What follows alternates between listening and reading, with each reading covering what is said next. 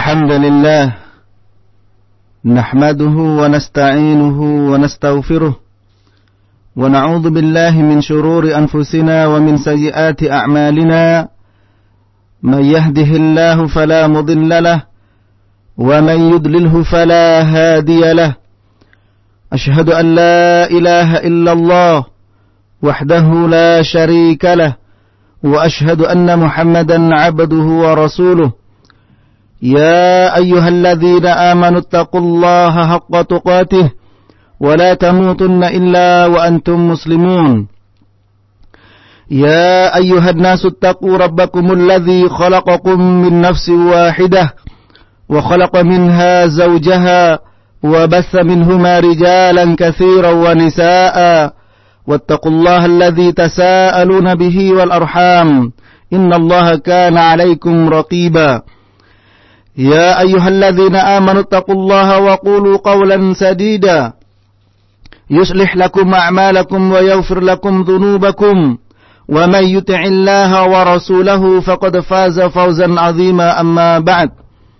فإن أصدق الحديث كتاب الله وخير الهدي هدي محمد صلى الله عليه وسلم وشر الأمور محدثاتها وكل محدثة بدعة وكل بدعة ضلالة وكل ضلالة في النار Ikhwan Fiddin rahimani wa rahimakumullah Pendengar roja dimanapun anda berada Semoga Allah subhanahu wa ta'ala Senantiasa melindungi kita Dan senantiasa kita tetap berada di atas jalan Allah Rabbul Alamin Hingga kita berjumpa dengan Allah Pada hari Al-Yawma afwahihim wa tukallimuna aydihim wa tashhadu arjuluhum bima kanu yaksibun pada hari di mana mulut kita terkunci dan tangan-tangan kita akan berbicara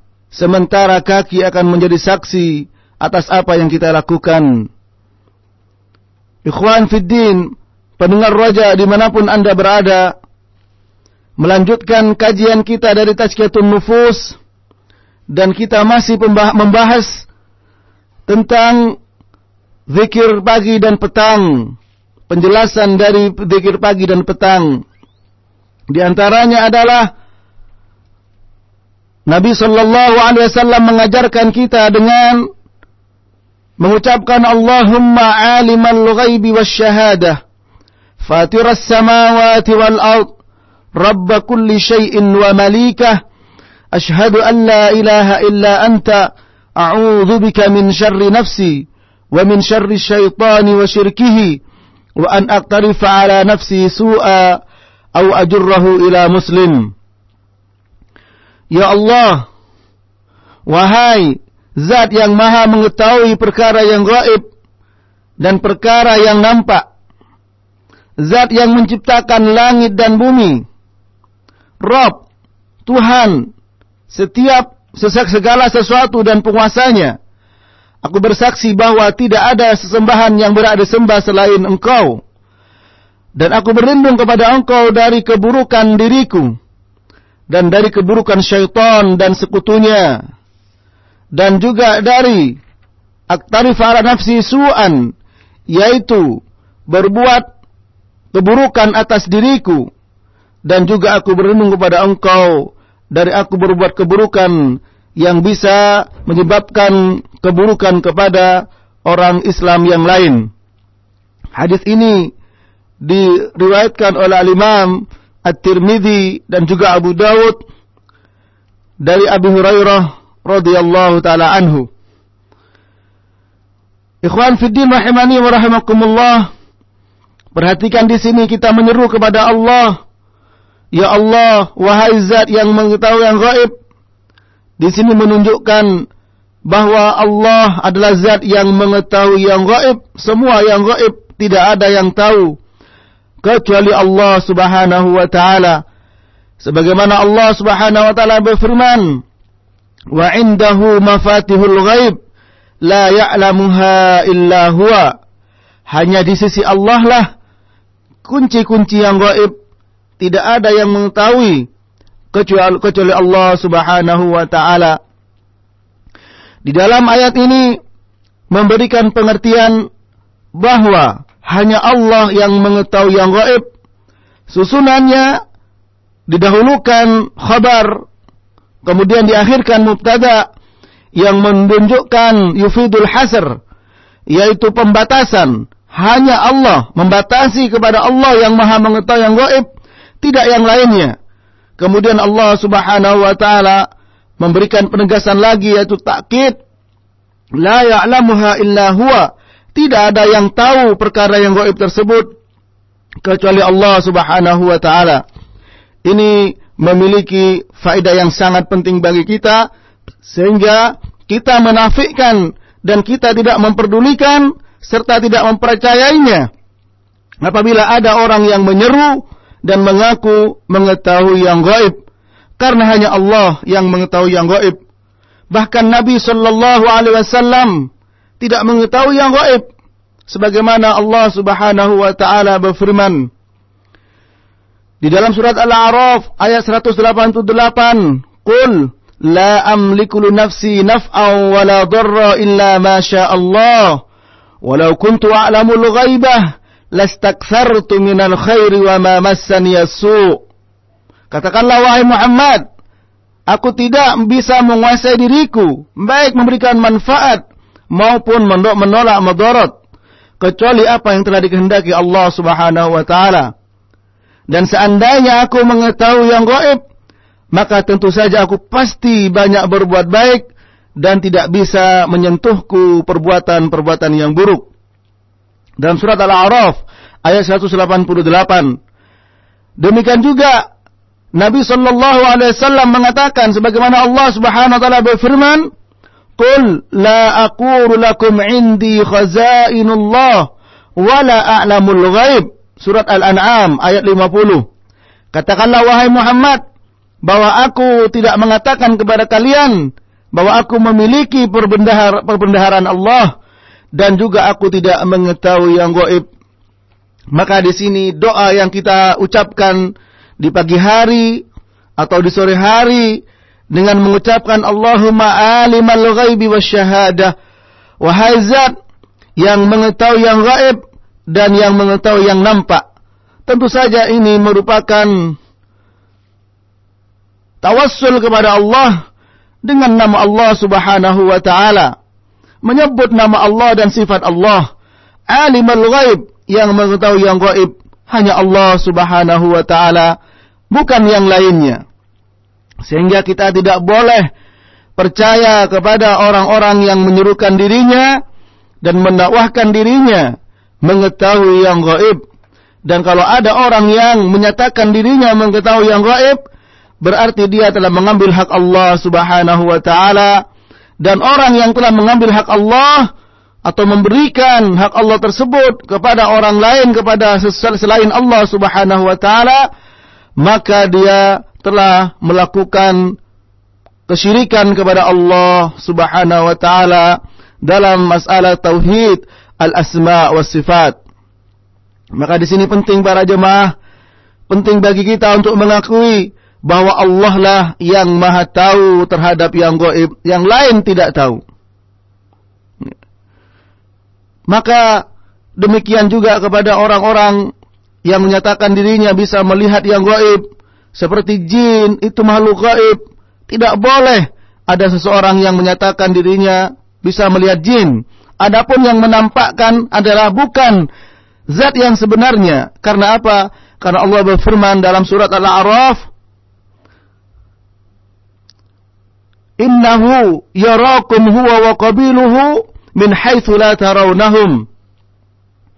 Sesungguhnya dia melihat kalian dan juga kabilah-kabilahnya yaitu teman-temannya. Disebut oleh para ahli tafsir adalah anak-anaknya juga melihat kalian di mana kalian tidak bisa melihat mereka. Nah ini menunjukkan bahwa yang gaib itu memang tidak bisa dilihat oleh siapa saja dan tidak bisa ada yang tahu. Apa makna yang gaib? disebutkan al-gaib adalah al-ma'dum yang tidak ada.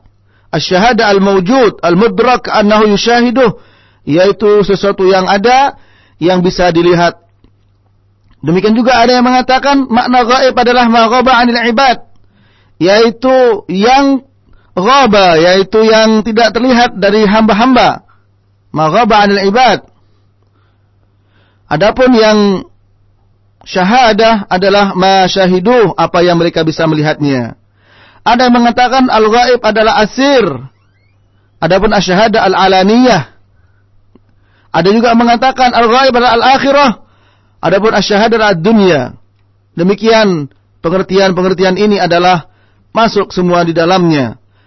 Memang tidak ada orang yang tahu asyhada itu masalah akhirat kecuali Allah Subhanahu wa taala. Dan tidak ada yang tahu tentang perkara yang memang tidak nampak bagi manusia kecuali Allah Subhanahu wa taala. Maka di sini ikhwan fiddin rahimani rahimakumullah sebuah pernyataan yang tegas yang diajarkan yang diajarkan Nabi sallallahu alaihi wasallam Allahumma alimal ghaib wasyahadah wahai zat yang mengetahui yang gaib dan yang nampak. Itu adalah Allah Allah Subhanahu wa taala. Allah juga menegaskan wa indahu mafatihul ghaib. La ya'lamuha illa huwa. Hanya di sisi Allah kunci-kunci yang gaib tidak ada yang tahu kecuali Allah Subhanahu wa taala. Bahkan Nabi sallallahu alaihi wasallam pun beliau juga tidak mengetahuinya. Sebagaimana Allah Subhanahu wa taala menegaskan wahai Muhammad qul la amliku li nafsi naf'an wa la darra illa ma Allah.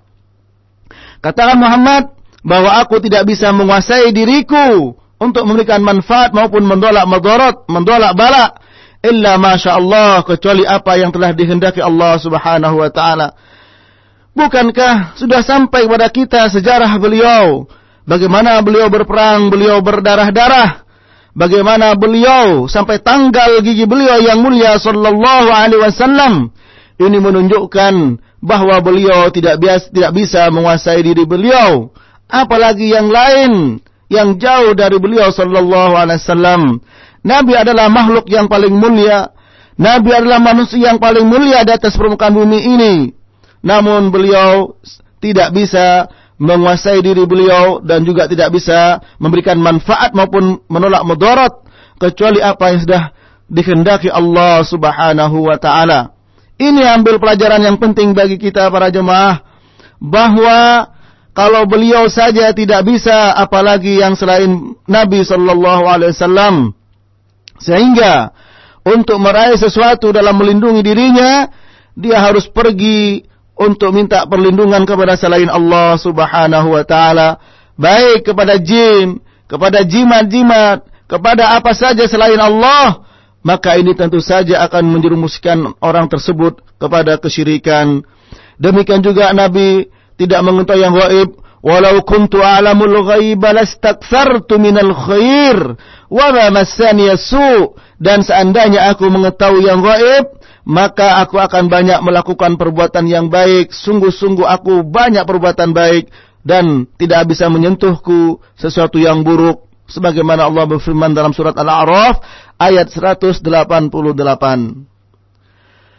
Fatir samawati wal ard Fatir bermakna khaliqus samawati wal yaitu yang menciptakan langit dan bumi. Hanya Allah Subhanahu wa taala. Ini demikian menunjukkan ketetapan kita dan ketegasan kita untuk menyatakan bahwa Allah yang menciptakan langit dan bumi dan Allah lah Rabb kulli syai'in wa malika, pemilik semuanya. Tidak sebagaimana orang-orang yang memiliki keyakinan dari kalangan orang-orang sufi yang menyatakan bahwa di situ ada al-aqtab, penguasa utara, penguasa selatan yang menguasai laut, yang menguasai hujan, dan seterusnya. Maka di sini tidak ada yang menguasai langit dan bumi ini kecuali Allah Subhanahu wa taala. Maka pada hakikatnya tauhid rububiyah ini adalah tauhid yang diakui oleh orang-orang musyrik Quraisy, diakui oleh Abu Jahal, Abu Lahab. Sebagaimana Allah Subhanahu wa taala berfirman dalam surat Luqman ayat 25 Allah berfirman, "Wala in sa'altahum man khalaqas samawati wal ard la yaquluna Allah." Wahai Muhammad, Seandainya kau tanya kepada mereka siapa yang menciptakan langit dan bumi, adalah pasti mereka mengatakan Allah Subhanahu wa taala. Dan mereka dikatakan melakukan kesyirikan karena cacatnya tauhid uluhiyah. Kemudian ikhwan fiddin rahmani wa rahimakumullah. Di sini ada tauhid asma wa sifat yaitu kita mengakui bahwa Allah yang mengetahui yang gaib ini merupakan tauhid asma wa sifat. Fatiras samawat, tauhid ar-rububiyah yang mencipta langit dan bumi. Kemudian Rabb kulli syai'in wa malikah, tauhid rububiyah. Kemudian asyhadu an la ilaha illa anta, mengakui bahwa tidak ada sesembahan yang berhak disembah selain Allah Subhanahu wa taala selain engkau merupakan tauhid al-uluhiyah Kemudian kita minta kepada Allah perlindungan dari jeleknya perbuatan kita, dari buruknya diri kita, min syarri nafsi, wa min syarri syaitan wa syirkihi. Karena yang namanya an-nafsu, li'anna nafsa la ammaratun bisu. Karena nafsu itu senantiasa mengajak orang kepada perbuatan yang buruk. Ya. Mengajak orang senantiasa kepada perbuatan-perbuatan yang tercela sehingga kita minta perlindungan kepada Allah dari buruknya jiwa kita karena senantiasa mengajak dan menyeru kepada perbuatan-perbuatan yang buruk. Demikian juga kita minta perlindungan kepada Allah dari kejelekan musuh kita yaitu asyaiton.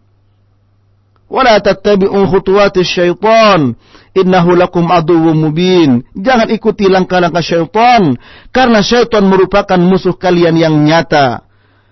Ikhwan fiddin rahmani wa rahimakumullah. Kita juga minta perlindungan kepada Allah subhanahu wa ta'ala. Agar kita tidak melakukan untuk diri kita yaitu keburukan. Dan juga jangan sampai kita melakukan juga keburukan kepada saudara kita orang Islam yang lainnya. Karena apa? Karena orang Islam adalah al-muslim man salim al-muslimun min lisanihi wa yadihi Orang Islam kata Nabi adalah orang yang selamat, orang Islam lainnya dari lisan dan dari tangannya. Bagaimana mungkin seseorang menyatakan dirinya muslim pasrah kepada Allah sementara orang lain selalu terganggu dengan tangannya, terganggu dengan lisannya sebagaimana Nabi sallallahu alaihi wasallam bersabda wallah la yu'min wallahi la yu'min wallahi la yu'min Qalu man ya Rasulullah? Alladhi la ya'man jaruhu bawa'iqah. Demi Allah tidak beriman. Demi Allah tidak beriman. Demi Allah tidak beriman. Siapa ya Rasulullah? Yaitu orang-orang yang tetangganya tidak pernah aman dari gangguannya. Waliyahudzubillah. Kemudian ikhwan fiddin, mendengar roja di mana pun anda berada, semoga Allah subhanahu wa ta'ala merahmati kita semua. Doa berikutnya adalah Bismillahilladzi la yadurru ma'asmihi syai'un fil ardi wala fis sama' wa huwas samiul alim. Doa ini dibaca tiga kali ya pada pagi hari atau pada sore hari sebagaimana dalam sebuah hadis disebutkan man qalaha thalathan idza asbaha wa thalathan idza amsa lam yadurruh lam yadurruhu syai'un. Barang siapa membacanya di pagi hari tiga kali dibaca di sore hari tiga kali maka tidak ada sesuatu yang bisa mencelakakannya. Hadis ini diriwayatkan oleh Al-Imam Abu Dawud, At-Tirmidzi, Ibnu Majah dan yang lainnya dan hadisnya dihasankan oleh Ibnu Baz rahimahullahu taala dari Utsman bin Affan radhiyallahu taala anhu. Dengan nama Allah di mana tidak bisa dengan nama tersebut la yadurru ma'asmi syai'un. Tidak ada yang bisa memberikan mudarat baik di bumi maupun di langit. Dan dia maha mendengar dan maha mengetahui. Dengan ucapan bismillah ini para jemaah banyak yang bisa kita dapatkan manfaatnya sebagaimana ketika kita makan disuruh oleh Nabi sallallahu alaihi wasallam dengan mengucapkan bismillah Ya gulam, samillah, kul biyaminik wa kul mimma yalik. Wahai anak muda, ucapkan dengan nama Allah bismillah, makan dengan tangan kanan dan makalah dari arah yang paling dekat Demikian juga ketika kita berwudu, kita ucap bismillah. La wudu'ah liman lam yudkar Rasulullah alaih. Tidak sah wudu. Ya, ada yang mengatakan tidak sah, ada yang tidak sempurna. Di sini khilaf para ulama sehingga ada yang mengatakan wajib. Ucap bismillah ketika wudu, ada yang tidak mengatakan demikian. Ya. Bagi orang yang tidak mengucapkan bismillah, Demikian juga ketika kita masuk ke kamar kecil, maka kita juga ucapan bismillah. Allahumma inni a'udzubika minal khubuthi wal khaba'ith. Ketika berhubungan kita juga mengucapkan bismillah. Allahumma berhubungan dengan istri, mengucapkan bismillah. Allahumma janibna syaitan wa syaitan ma razaqtana. Dengan nama Allah, maka Allahumma jannibna syaitan. Singkirkan dari kami syaitan. Dan singkirkan syaitan dari apa yang telah engkau rizkikan kepada kami. Nabi sallallahu alaihi wasallam bersabda, Satara ma bainal jin wa aurati bani Adam idza dakhala adahumul khala an yaqula bismillah. Rawahu Tirmidzi wa Ibnu Majah wa Sahih Al-Albani. Akan menghalangi dan menutupi aurat anak Adam antara anak Adam dengan jin ketika dia masuk kamar kecil, masuk al-khala. Al-khala itu adalah tempat yang sepi yang biasa dipakai untuk buang air kecil atau air besar. Ya, kalau kita juga di sini karena sudah ada punya punya jamban, punya WC dan punya toilet dan seterusnya, maka barang siapa yang masuk ke dalamnya dengan mengucapkan bismillah, ya sebagaimana riwayat Ali, atau ditambah bismillah Allahumma inni a'udzubika minal khubuthi wal khaba'ith maka tidak akan bisa melihat aurat kita jin. Ya karena jin itu bisa melihat kita. Sementara kita tidak bisa melihat jin sebagaimana tadi sudah saya sampaikan Allah berfirman dalam surat Al-A'raf ayat 27 Allah berfirman innahu yarakum huwa wa qabiluhu min haitsu la tarawnahum. Bahwa jin itu bisa melihat kalian dan juga dengan bala tentaranya dengan anak-anaknya dengan teman-temannya kabilah-kabilahnya di mana kalian tidak bisa melihatnya. Maka kalau kita membuka aurat kita agar jin tidak tidak melihat aurat kita maka ucapkan bismillah. Ketika kita masuk ke kamar kecil dan seterusnya. Maka Nabi mengatakan barang siapa yang membaca ini insya Allah tidak akan bisa menyentuhnya keburukan apa pun. Ya kecuali yang sudah ditetapkan Allah Subhanahu wa taala. Baik di bumi maupun di langit. Ya itulah barokah bismillahirrahmanirrahim bismillah ya maka kita ucapkan bismillah kita makan bismillah. Ada mengatakan kenapa tidak bismillahirrahmanirrahim? Karena riwayatnya demikian. Sehingga kita tidak perlu menambah sesuatu yang memang Nabi SAW mengajarkannya. Ya, sering kami berikan contoh seperti orang yang bangun dari ruku, dia membaca sami Allah liman hamida, yang satu membaca Rabbana lakal hamdu, yang lain membaca Rabbana walakal hamdu, hanya beda satu huruf yaitu huruf waw. Dan ini para ulama membahasnya bagaimana akurat data tersebut yaitu ke hadis tersebut dari bab sanad dan yang lainnya. Maka mereka para ulama hadis mengatakan sama-sama sahih sehingga bisa dipakai Rabbana lakal hamdu atau Rabbana walakal hamdu. Hanya beda satu huruf pun mereka bahas bukan masalah huruf dan yang lain tapi ini penisbatan kepada Rasulullah sallallahu alaihi wasallam. Karena apa? Karena Nabi mengatakan man kadzaba alayya muta'ammidan falyatabawwa maq'adahu minan nar. Barang siapa yang berdusta atas namaku dengan sengaja maka ambillah bagian di dalam neraka. Maka kita apalagi sampai sekian huruf sekian banyak berjajar-jajar huruf berjajar-jajar bacaan maka kalau kita mengatasnamakan itu ibadah, tidak boleh tidak kecuali harus disandarkan kepada dalil, disandarkan kepada Nabi sallallahu alaihi wasallam karena beliau sudah bersabda, "Man amila amalan laisa alaihi amruna fahuwa raddun." Barang siapa yang beramal tidak ada contoh, tidak ada perintah dari kami, maka akan tertolak. Demikian ikhwan, Kemudian wahwa sami'ul alim, dialah maha mendengar dan maha melihat.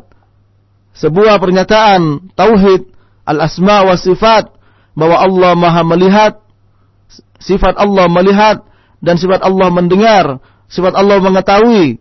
Wa huwas samiul alim, Maha mendengar dan Maha mengetahui sesuai dengan sifat Allah Subhanahu wa taala yang mulia.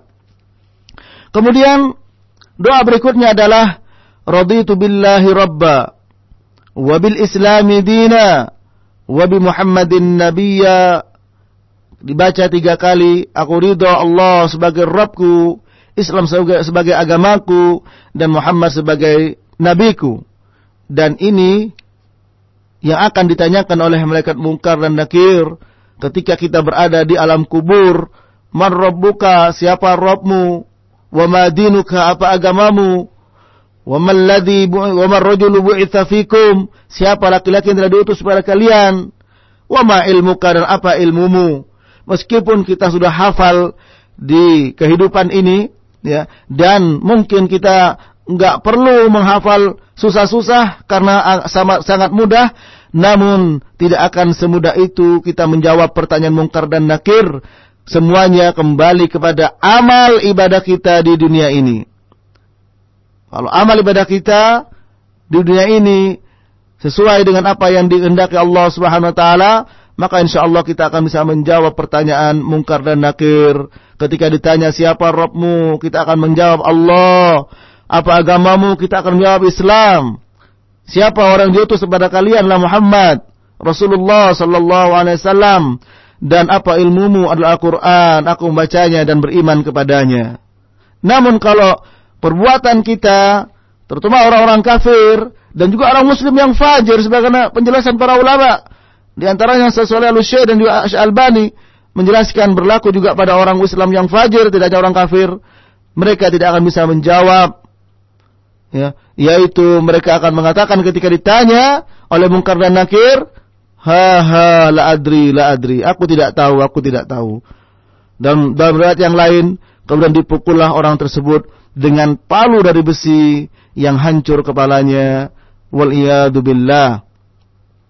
Barang siapa yang membaca dalam sebuah hadis ya, dari Sauban bin Bujudud radhiyallahu taala anhu, barang siapa membaca tiga kali di pagi hari dan tiga kali di sore hari, maka dia akan mendapatkan ridho Allah Subhanahu wa taala pada hari kiamat. Ya. Akan mendapatkan ridho Allah Subhanahu wa taala pada hari kiamat. Dan ketika kita mengucapkan ini para jemaah ya, tidak hanya dengan ucapan semata namun harus dengan perbuatan. Kalau kita ridho kepada Islam sebagai agama kita, maka kita harus rela untuk diatur oleh Islam. Kalau kita belum bisa menjalankannya, kita minta ampun kepada Allah dan kita minta kekuatan untuk bisa menjalankannya. Jangan menolak karena Islam adalah agama yang paling disuka dan diridhoi Allah dan diterima oleh Allah. Inna dina indallahil Islam. Adalah agama yang paling diterima di sisi Allah adalah Islam. Dan Barang siapa mencari agama selain Islam maka Allah tidak akan menerimanya. Wa may yabtaghi ghairal islami dina fala yuqbala min. Barang siapa mencari agama selain Islam maka tidak akan pernah diterima oleh Allah Subhanahu wa taala. Maka masuklah kita ke dalam Islam tidak hanya kita mengucapkan demikian, ini sebuah pernyataan, kita ridho Islam sebagai agama kita, maka kita masuk ke dalam Islam secara kafah. Ya ayyuhalladzina amanu udkhulu fis silmi kafah. Wahai orang-orang beriman, masuklah ke dalam Islam secara kafah, secara keseluruhan.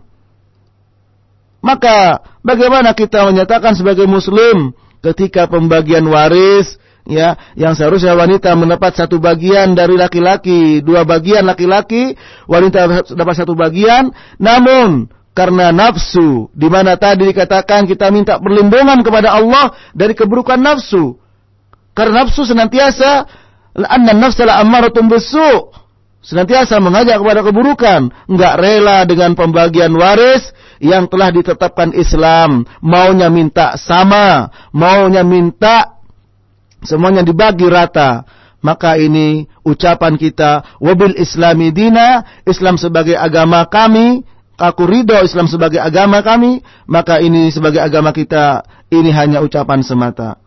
Maka kita harus rela. Sebagai orang yang beriman maka ana Muhammad ah, maka ana lil mu'minin wala mu'minatin. Idza qadallahu amran idza qadallahu am, idza qadallahu wa rasuluhu amran ay yakuna lahumul khiyara min amrihim.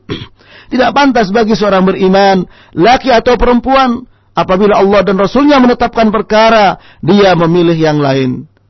Maka kita pernyataan ridho kepada Allah sebagai Rob kita, ridho kepada Islam sebagai agama kita, dan kita ridho Muhammad Sallallahu Alaihi Wasallam sebagai Nabi kita, maka tentu saja konsekuensinya kita harus menerima Islam ini sebagaimana yang diajarkan oleh Nabi Sallallahu Alaihi Wasallam. Sudah pernah kami sampaikan firman Allah Subhanahu wa taala, "Qul in kuntum tuhibbun Allah fattabi'uni yuhibbukumullah wa yaghfir lakum dunubakum." Katakanlah wahai Muhammad, apabila kalian mencintai Allah, maka ikuti aku kata Nabi sallallahu alaihi wasallam. Ikuti Nabi Muhammad.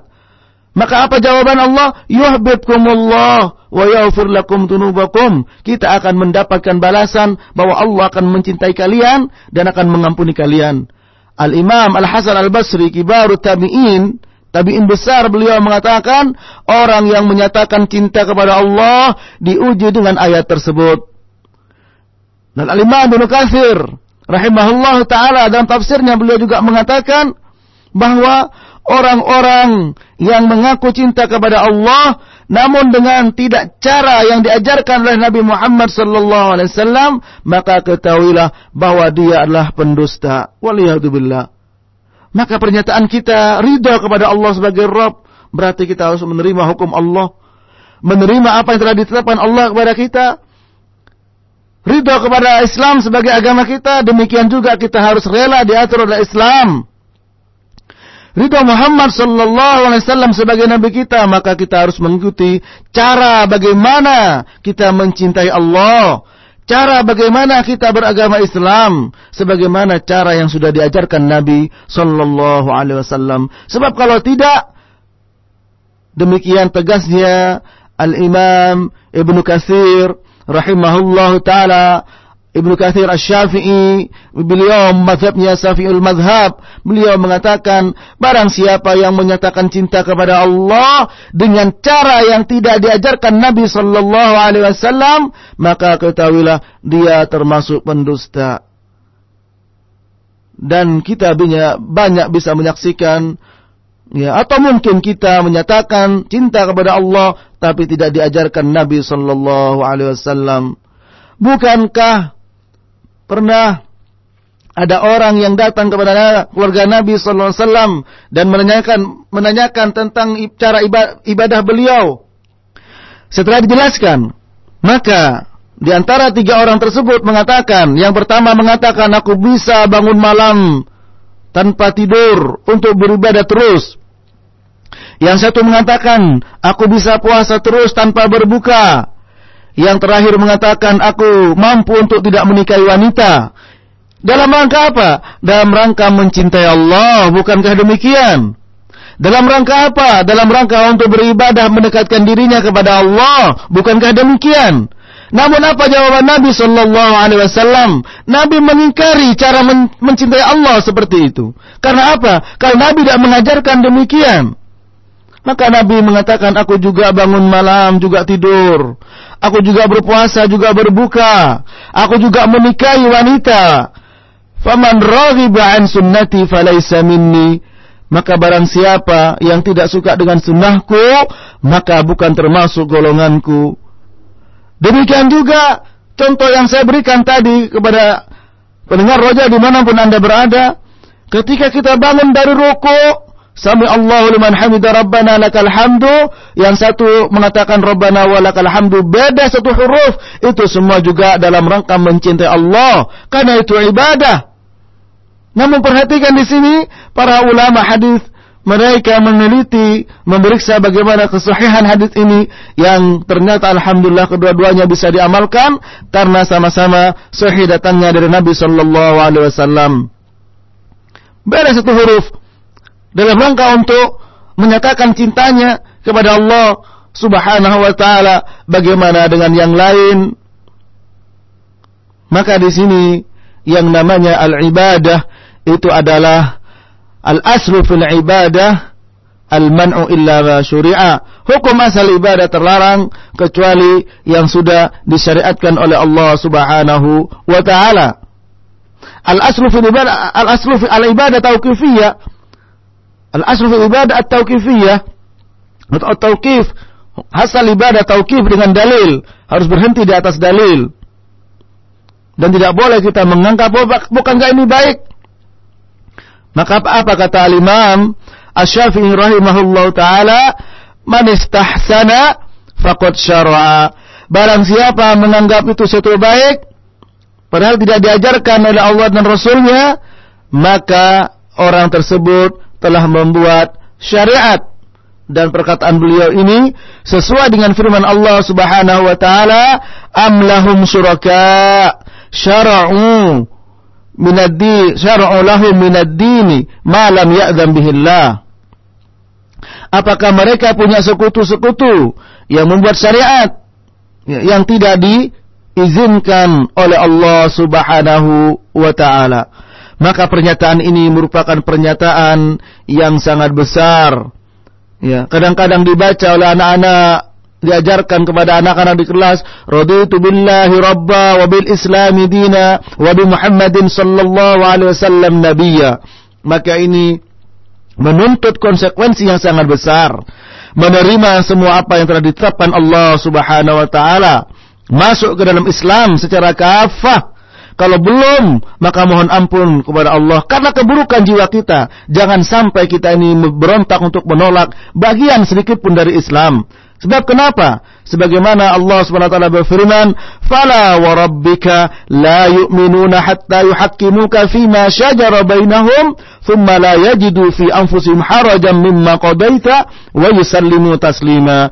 Demi Rabbmu wahai Muhammad, mereka tidak beriman sampai mereka menjadikan engkau sebagai hakim untuk memutus perkara di antara mereka dan tidak ada haraj yaitu tidak ada dalam hati sesak dan tidak terima terhadap keputusanmu dan mereka benar-benar pasrah terhadap keputusanmu.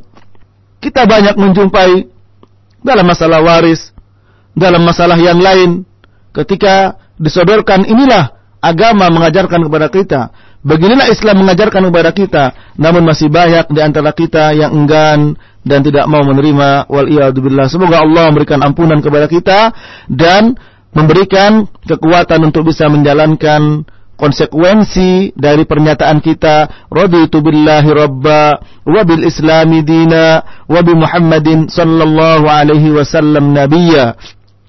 Aku ridha Allah sebagai Rabb Islam sebagai agama dan Nabi Muhammad sallallahu alaihi wasallam sebagai nabi. Ikhwan fiddin rahimani wa rahimakumullah doa berikutnya insyaallah mudah-mudahan bisa selesai. Ya Hayyu ya Qayyum birahmatika astaghith أصلح لي شأني كله ولا تكلني إلى نفسي طرفة عين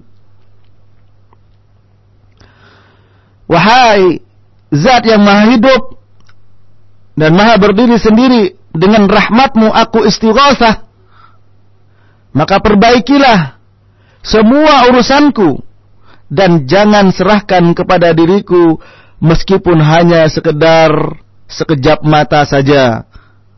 Hadis ini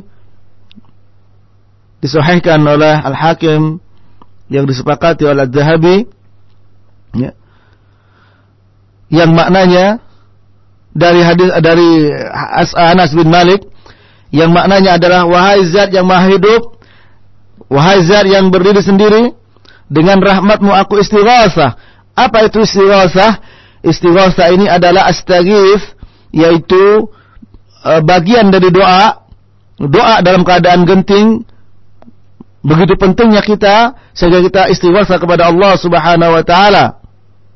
Maka tidak boleh istighfar kecuali hanya kepada Allah karena istighfar adalah bagian dari doa. Dan dia minta kita minta kepada Allah, ya Allah perbaikilah semua urusanku dan jangan engkau serahkan kepada diriku meskipun hanya sekejap mata. Subhanallah, ini menunjukkan bahwa lemahnya kita dan fakirnya kita, butuhnya kita kepada Allah Subhanahu wa taala, pernyataan ketidakmampuan kita untuk mengurusi apa yang menjadi kebutuhan kita, maka kita pasrah dan kita serahkan kepada Allah. Kita minta pertolongan kepada Allah Subhanahu wa taala.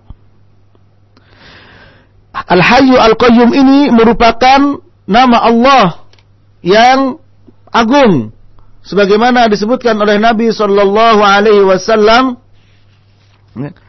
bahwa Al-Hayyu Al-Qayyum ini merupakan nama Allah yang sangat agung. Dari Asma binti Yazid, dia berkata, aku mendengar Rasulullah SAW bersabda, Inna fi hatainil ayataini ismullah al-a'zam. Wa ilahukum ilahu wahid la ilaha illa huwa ar-rahmanur rahim. Wa alif lam mim Allahu la ilaha illa huwa al-hayyu al-qayyum. Dari Asma binti Yazid, dia berkata, aku mendengar Rasulullah SAW bersabda, sesungguhnya dalam dua ayat ini terdapat nama Allah yang yang agung, yaitu wa ilahukum ilahun wahid. Tuhan kalian hanya ilah yang satu, tidak ada ilah kecuali Dia yaitu Ar-Rahman Ar-Rahim dan Al-Hayyu Al-Qayyum. Ini merupakan nama yang sangat agung. Ikhwan fiddin rahimani wa rahimakumullah. Disebutkan oleh Ibnu Abi Is Al-Hanafi dalam syarah Al-Aqidah Tuhawiyah fa'ala hadzaini al-ismain madar asma al-husna kulliha wa ilaihima yarji'u ma'anihima hayah mustalzima li jami'i sifatil kamal fala yatakhallaf anha sifatun minha illa li di'fil hayah maka beliau katakan terhadap kedua nama ini semua nama-nama Allah yang baik ya berkumpul di dalamnya dan semua makna-makna dari nama-nama Allah yang baik itu al-asma al-husna kembali kedua makna tersebut yaitu Al-Hayyu Al-Qayyum. Karena apa? Karena sifat hidup yang ya ma yaliku bihi subhanah yang sesuai dengan Allah Subhanahu wa taala, maka semua sifat kesempurnaan yang lain ya itu terkandung dalam sifat hidup. Karena kehidupan ini mengandung konsekuensi untuk apa? Berkumpulnya sifat-sifat yang sempurna yang lainnya. Ya. Maka disebutkan oleh Ibnu Iz Al-Hanafi nama-nama semua nama-nama Allah terkumpul dalam Al-Hayyu Al-Qayyum. Maka kita berdoa kepada Allah dengan Ya Hayyu Ya Qayyum bi rahmatika astaghitsu aslih li sya'ni kullahu wa la takilni ila nafsi tarfata ainin. Wahai zat yang maha hidup dan berdiri sendiri dengan rahmatmu. Ya. Aku berlindung, aku minta pertolongan kepada engkau dan perbaikilah semua urusanku dan jangan kau serahkan kepada diriku urusanku meskipun hanya sekejap mata.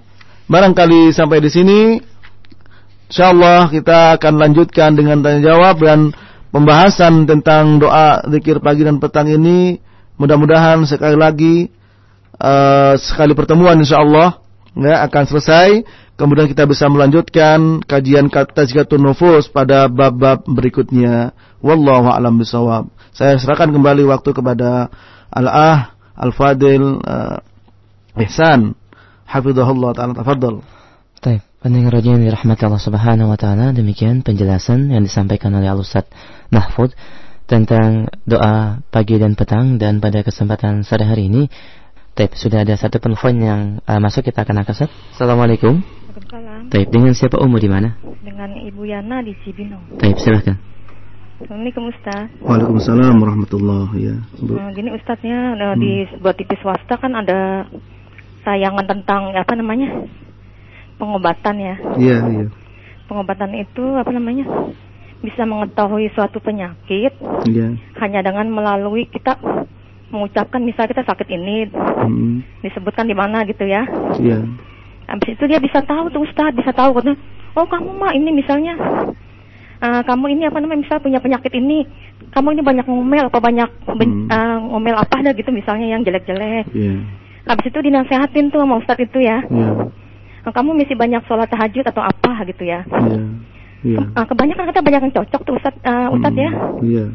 Uh, banyak yang sembuh. Ini pertanyaannya, yang ingin saya tanyakan ini suami saya kan mengatakan begini uh, coba ibu kata kamu tanya nama Ustadz itu katanya nanti kali aja kamu penyakitnya sembuh gitu. Saya kan punya penyakit ya banyak Iya, gitu. iya, iya. Kayak emah gitu kan. Hmm. Yang saya tanyakan ini yang jadi masalah saya itu Ustadz kayaknya sumbat buat saya itu. Kok dia bisa tahu gitu kalau kita eh, keluhannya di sini kamu suka ngomel atau apa-apa gitu. Tapi nasihatnya itu bagus Ustadz yang saya bingung itu. Hmm. Ya kita bisa Oh, yang saya pengen tanyakan Iya. itu. Iya, iya, Itu saja ya, iya. Mi. Ah, subhat itu sebetulnya kalau kita nanya ke situ kita Iya. eh, eh, boleh apa enggak gitu Iya. Ustaz. Baik. Iya. Itu Ya, saja. Ustaz ya. Iya. Iya. Assalamualaikum. Assalamualaikum warahmatullahi wabarakatuh. Ya, apa namanya? Ya memang, memang banyak yang seperti itu, ya. Eh kalau ditanya tentang perkara yang berada dalam hati seseorang kemudian dia bisa menjawab dari mana dia tahu ya. Sebab eh, kaitan antara penyakit yang diderita seseorang dengan perbuatan seseorang itu apa kaitannya? Kalau perbuatan jelek ya kemudian dia mengalami suatu musibah ya ada kaitannya memang karena al jaza min jinsil amal tapi kemudian kalau sakit ini karena banyak berbuat begini kalau sakit ini karena banyak berbuat begini apa kaitannya? Sebagai sebab.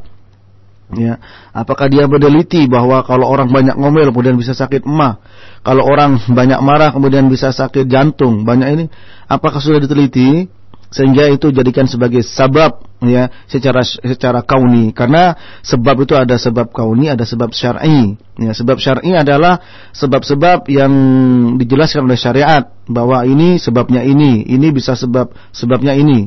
Ya seperti misalkan diobati dengan uh, ruqyah dengan baca Quran namanya sebab syar'i. Dengan madu dengan hijama dengan bekam dengan habatus sauda itu keterangan syar'i.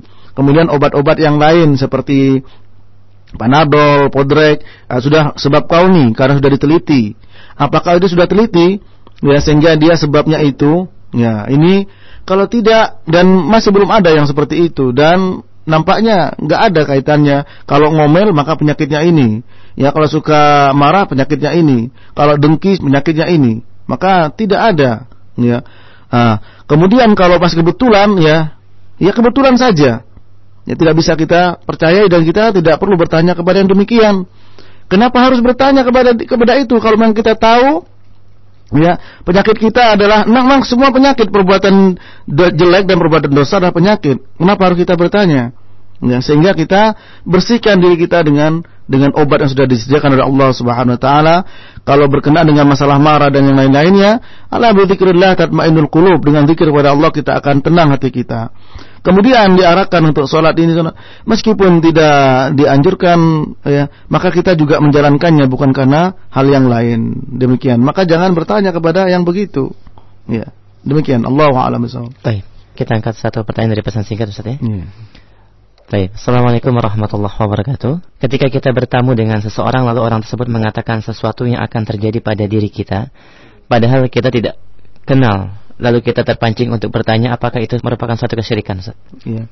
Iya, ja- jangan ya, karena perkara yang goib, kalau ada orang bahwa akan terjadi padamu begini-begini, yaitu men- menunjukkan bahwa dia sudah meramal keadaan kita pada akan datang.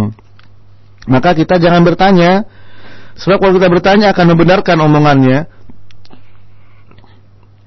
Dan disebut oleh Nabi sallallahu alaihi wasallam, "Man ata arrafan aw kahinan wa saddaqahu bima yaqulu faqad kafaru bima unzila ala Muhammad sallallahu alaihi wasallam."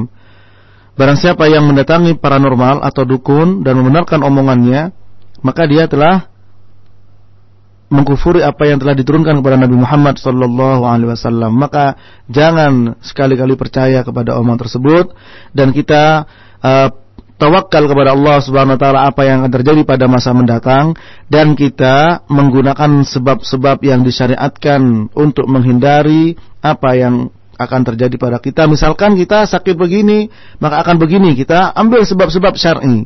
Jangan sampai mengambil sebab-sebab yang tidak syar'i. Demikian. Baik, Ustaz, kita angkat kembali dari telepon. Hmm. Assalamualaikum. Assalamualaikum Pak Ustaz. Waalaikumsalam warahmatullahi Ya, Bu. Punya keponakan umur eh, dia apa 6 tahun ya. Iya. Eh, dari umur 3 tahun tuh eh, dia bisa melihat eh, sesuatu gitu loh. Iya, iya. Eh, itu kira-kira eh, apa perlu dirukyah atau enggak ya? Terus kalau misalnya kita minta dirukyah itu uh, boleh atau enggak. Nah, hanya itu aja Pak Ustaz. Ya, baiklah. Ya, syukran. Ya. Ya, Assalamualaikum. Assalamualaikum warahmatullahi wabarakatuh. Pertama, dia mengatakan uh, bahwa sejak tiga tahun bisa melihat sesuatu yang aneh-aneh, ya. Tentu saya yang sebagaimana yang saya katakan tadi bahwa hal tersebut bukanlah uh, yang sebenarnya jin bukan bukan yang sebenarnya bukan bentuk yang sebenarnya sudah saya katakan tadi bahwa uh, jin itu tidak bisa dilihat. Ya. Adapun itu penampakannya saja. Sebagaimana Allah berfirman innahu yarakum huwa wa qabiluhu min haitsu la tarawnahum. Bahwa dia bisa melihat kalian di mana kalian tidak bisa melihat mereka. Nah ini. Adapun yang nampak itu adalah penampakannya saja. Sehingga kita tidak perlu mempercayai orang-orang yang mengatakan bisa melihat jin ya. Bukan bukan yang sebenarnya tapi penampakan nampak orang cantik nampak orang jelek dan buruk dan seterusnya ya. Nah sekarang kalau ada anak yang begitu ya memang perlu jeruk ya kasihan ya. Lama-lama nanti dia akan dimintai petunjuk oleh orang dimintai nomor dimintai apa macam-macam ya akhirnya nanti jadi paranormal. Nah ini. Maka dirukyah ya. Dirukyah ya dibacakan uh, ayat kursi di ruqyah dibacakan Al-Qur'an sehingga biar uh, pergi ya yaitu syaitan yang mengganggunya. Kemudian apakah boleh minta diruqyah ya? Boleh ya, bukan tidak boleh ya. Namun hukumnya makruh ya. Karena apa? Karena kalau yang minta ruqyah itu adalah orang yang mengalami sakit sendiri ya. Kemudian kenapa makruh? Karena orang yang minta ruqyah itu tidak akan masuk surga dengan tanpa hisab.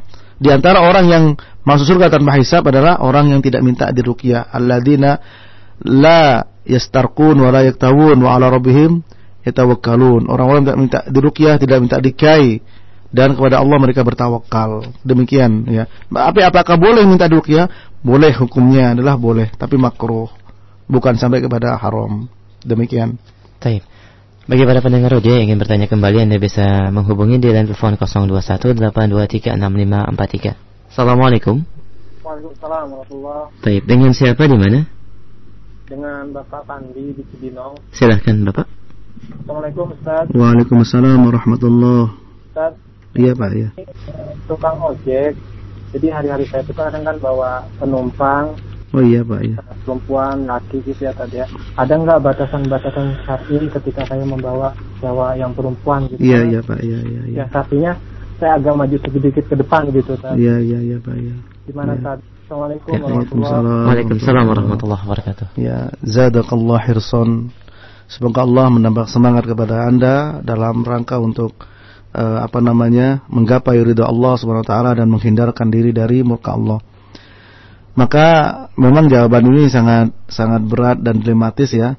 Sebab eh, bapak-bapak ojek ya, berdua dengan seorang wanita yang bukan mahram, maka tidak memang tidak bisa dikatakan ada batas sudah karena dia berdua ya ke sana mengantarkan orang. Tentu saja ini jawaban ini berat, namun mau tidak mau ya kita sampaikan jawaban ini. Semoga Allah Subhanahu wa taala memberikan jalan keluar kepada Bapak ya. Mungkin bisa menghindar dari kalau penumpang itu perempuan ya. Sebab bagaimanapun tetap akan itu berdua ya. Ya belum bau parfum yang dipakai oleh wanita tersebut dan semuanya ya.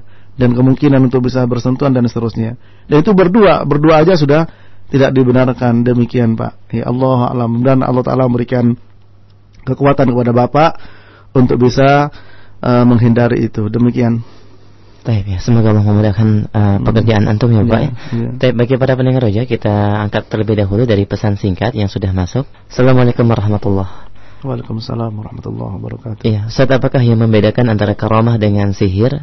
Apakah ada ciri-ciri orang yang memiliki karomah dari Bapak Komar di Cempaka Putih? Ya. Iya, ya. Karomah itu ada dan wajib kita percaya dengan karomah yang sudah banyak terjadi di masa sahabat dan kemudian orang berikutnya sampai ila yaumil sa'ah. Dan termasuk akidah ahli sunnah ya harus wajib percaya kepada karomah. Termasuk juga akidah ahli sunnah wajib percaya kepada adanya sihir. Ya. Dan karomah datangnya dari Allah Subhanahu Wa Taala, sihirnya adalah sihir datangnya dari syaitan. Ya.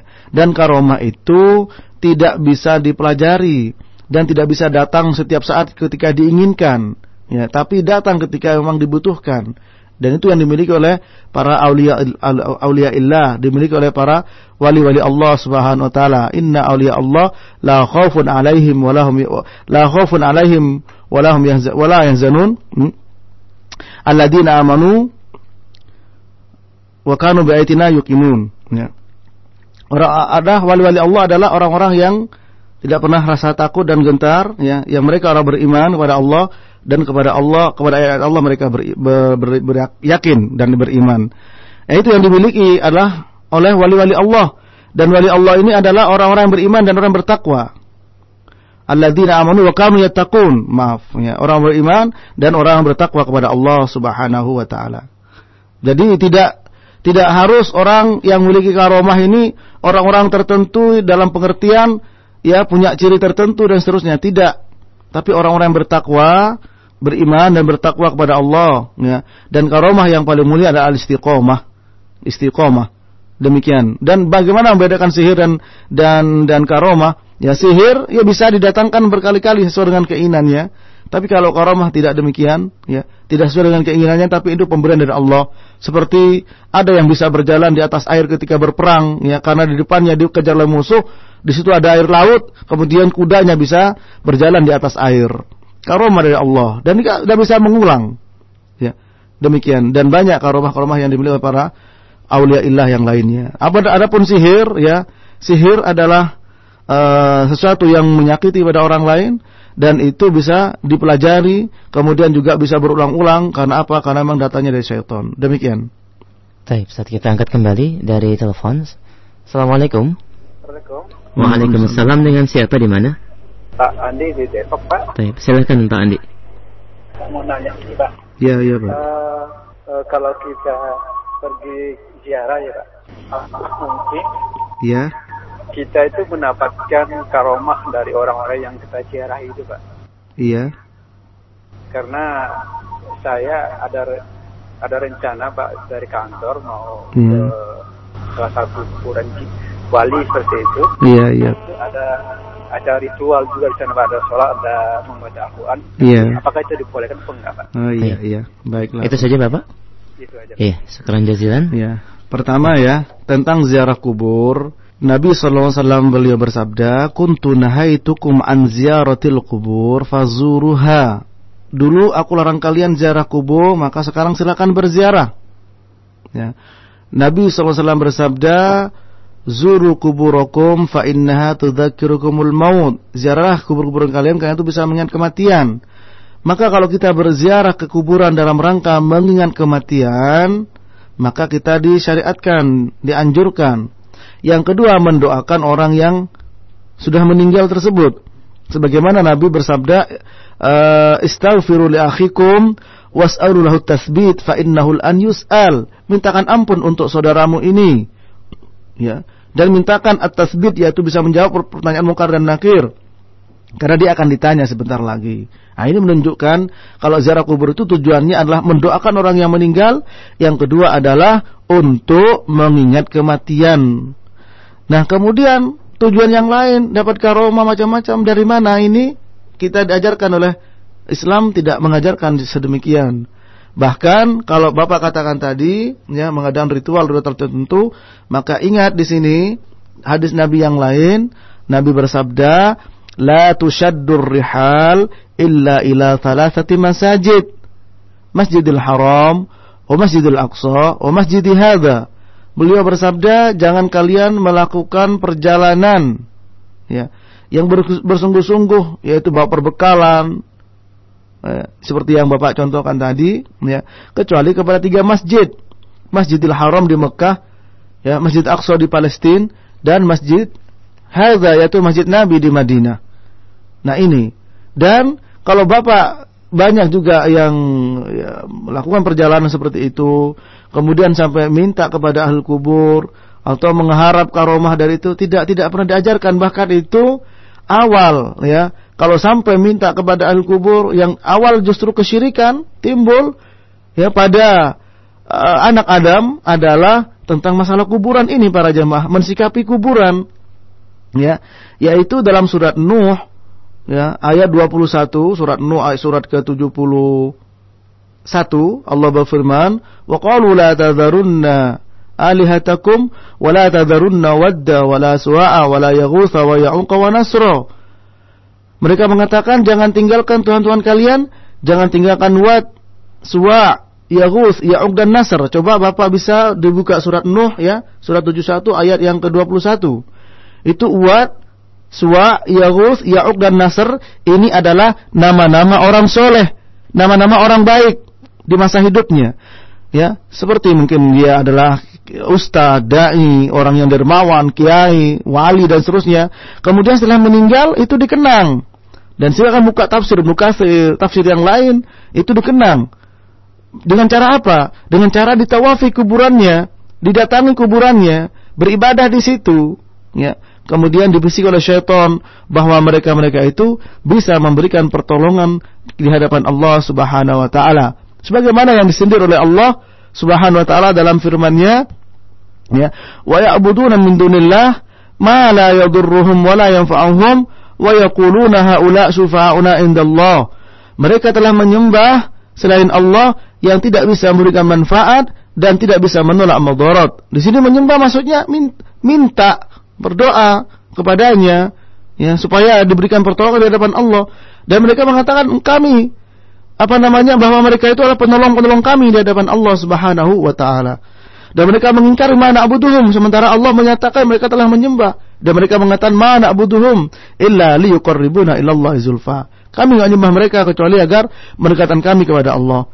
Maka coba buka buku sejarah terdapat dalam Ar-Rahiqul Maktum oleh Al-Mubarak Furi bisa dilihat siapa itu Latta, Uzza, Manat, Hubal. Ya, mereka itu adalah nama orang-orang soleh di masa hidupnya, orang-orang baik, ya, yang membantu orang-orang yang haji, ngasih makanan, ngasih minuman orang haji. Kemudian dikenang setelah meninggal, ya, dibikin patung-patungnya dalam rangka apa? Dalam rangka untuk mendekatkan dirinya dia kepada Allah Subhanahu wa taala. Seperti orang sekarang misalkan harus beribadah di depan gambar gurunya. Ya, sama kurang lebih. Maka di sinilah ya awal dari munculnya kesyirikan al-ghulu fis yaitu berlebihan dalam mensikapi orang-orang baik. Nah, oleh karena itu Nabi bersabda la tusyaddur rihal illa ila salasati masajid. Jangan mengadakan perjalanan ya yang seperti itu perbekalan kecuali pada tiga masjid yaitu Masjid Haram di Mekah, Masjid Aqsa, Masjidil Aqsa di Palestina dan masjid hadza yaitu Masjid Nabawi. Demikian wallahu a'lam. Baik. Saat kita angkat kembali dari pesan singkat. Assalamualaikum warahmatullahi wabarakatuh. Sahihkah hadis yang mengatakan ridha Allah tergantung kepada ridha orang tua hmm. dan bagaimana jika kita dilarang untuk ikut taklim ya karena hmm. dilarang orang tua. Jazakallah khair dari ya. Lukman di Tanjung Priok. Iya, iya, iya sahih hadis itu ya. Bahwa ridha Allah berada pada kedua orang tua dan murka juga pada orang tua. Ridha Allah fi ridha walidain Fasyukhtullah fasyukhtil walidain. Ya, untuk kemudian dilarang untuk taklim, maka kita lihat apa sebabnya demikian ya. Karena taklim juga kewajiban kita kepada Allah Subhanahu wa taala, berbuat kebaikan juga kepada orang tua juga kewajiban kita. Nah, maka kita di sini harus pandai-pandai mensiasati keadaan sehingga uh, kita taklim adalah kewajiban kita kepada Allah juga tercapai, birrul walidain juga berbakti eh, kepada orang tua juga tercapai karena itu juga perintah Allah, maka bagaimana kita menjamak yang mengumpulkan keduanya? Dengan cara apa? Dan mensiasati ya kepada orang tua menjelaskan di antaranya. Kemudian juga apa yang menjadi penyebab Kenapa tidak boleh? Apakah orang tua perlu kepada kita? Maka kita harus bijak dalam masalah ini dan kita berbuat baik kepada orang tua dan menjelaskan sehingga nanti uh, taklim juga dapat, ya juga berbakti kepada kedua orang tua juga juga dapat, ya demikian. Namun kalau tidak boleh total, ya maka tentu saja ya tidak bisa ditaati, ya. Kalau tidak boleh total dan benar-benar nggak bisa dikasih apa penjelasan, ya tidak boleh ditaati. Namun tetap kita berusaha untuk menjelaskan dengan baik. Demikian. Tapi Ustaz, mohon maaf sekali tadi pertanyaan terakhir. Iya, iya. Satu kesimpulan akhir Ustaz ya, untuk menutup kajian tafadhol. Iya. Baiklah, ikhwan fillah rahmani wa rahmakumullah. Maka dari doa-doa yang kita bacakan tadi, yang kita baca, mudah-mudahan uh, kita bisa membacanya pagi petang adalah sebuah pernyataan akan kebesaran Allah Subhanahu wa taala dan apa namanya merupakan pernyataan kita bahwa kita itu fakir butuh kepada Allah Subhanahu wa taala. Semoga kita bisa menjadikan Allah saja sebagai apa namanya kembalinya semua persoalan kita dan kita minta kepada Allah diberikan kekuatan untuk menjalankan apa yang menjadi kehendak Allah sesuai dengan apa yang diajarkan Nabi Muhammad sallallahu alaihi wasallam. Demikian kurang lebihnya wallahu a'lam bisawab wa sallallahu ala nabiyyina Muhammad wa ala alihi wa sahbihi wasallam wa akhiru da'wana alhamdulillahi rabbil alamin subhanakallahumma wa bihamdika asyhadu an la ilaha illa anta astaghfiruka wa atubu ilaik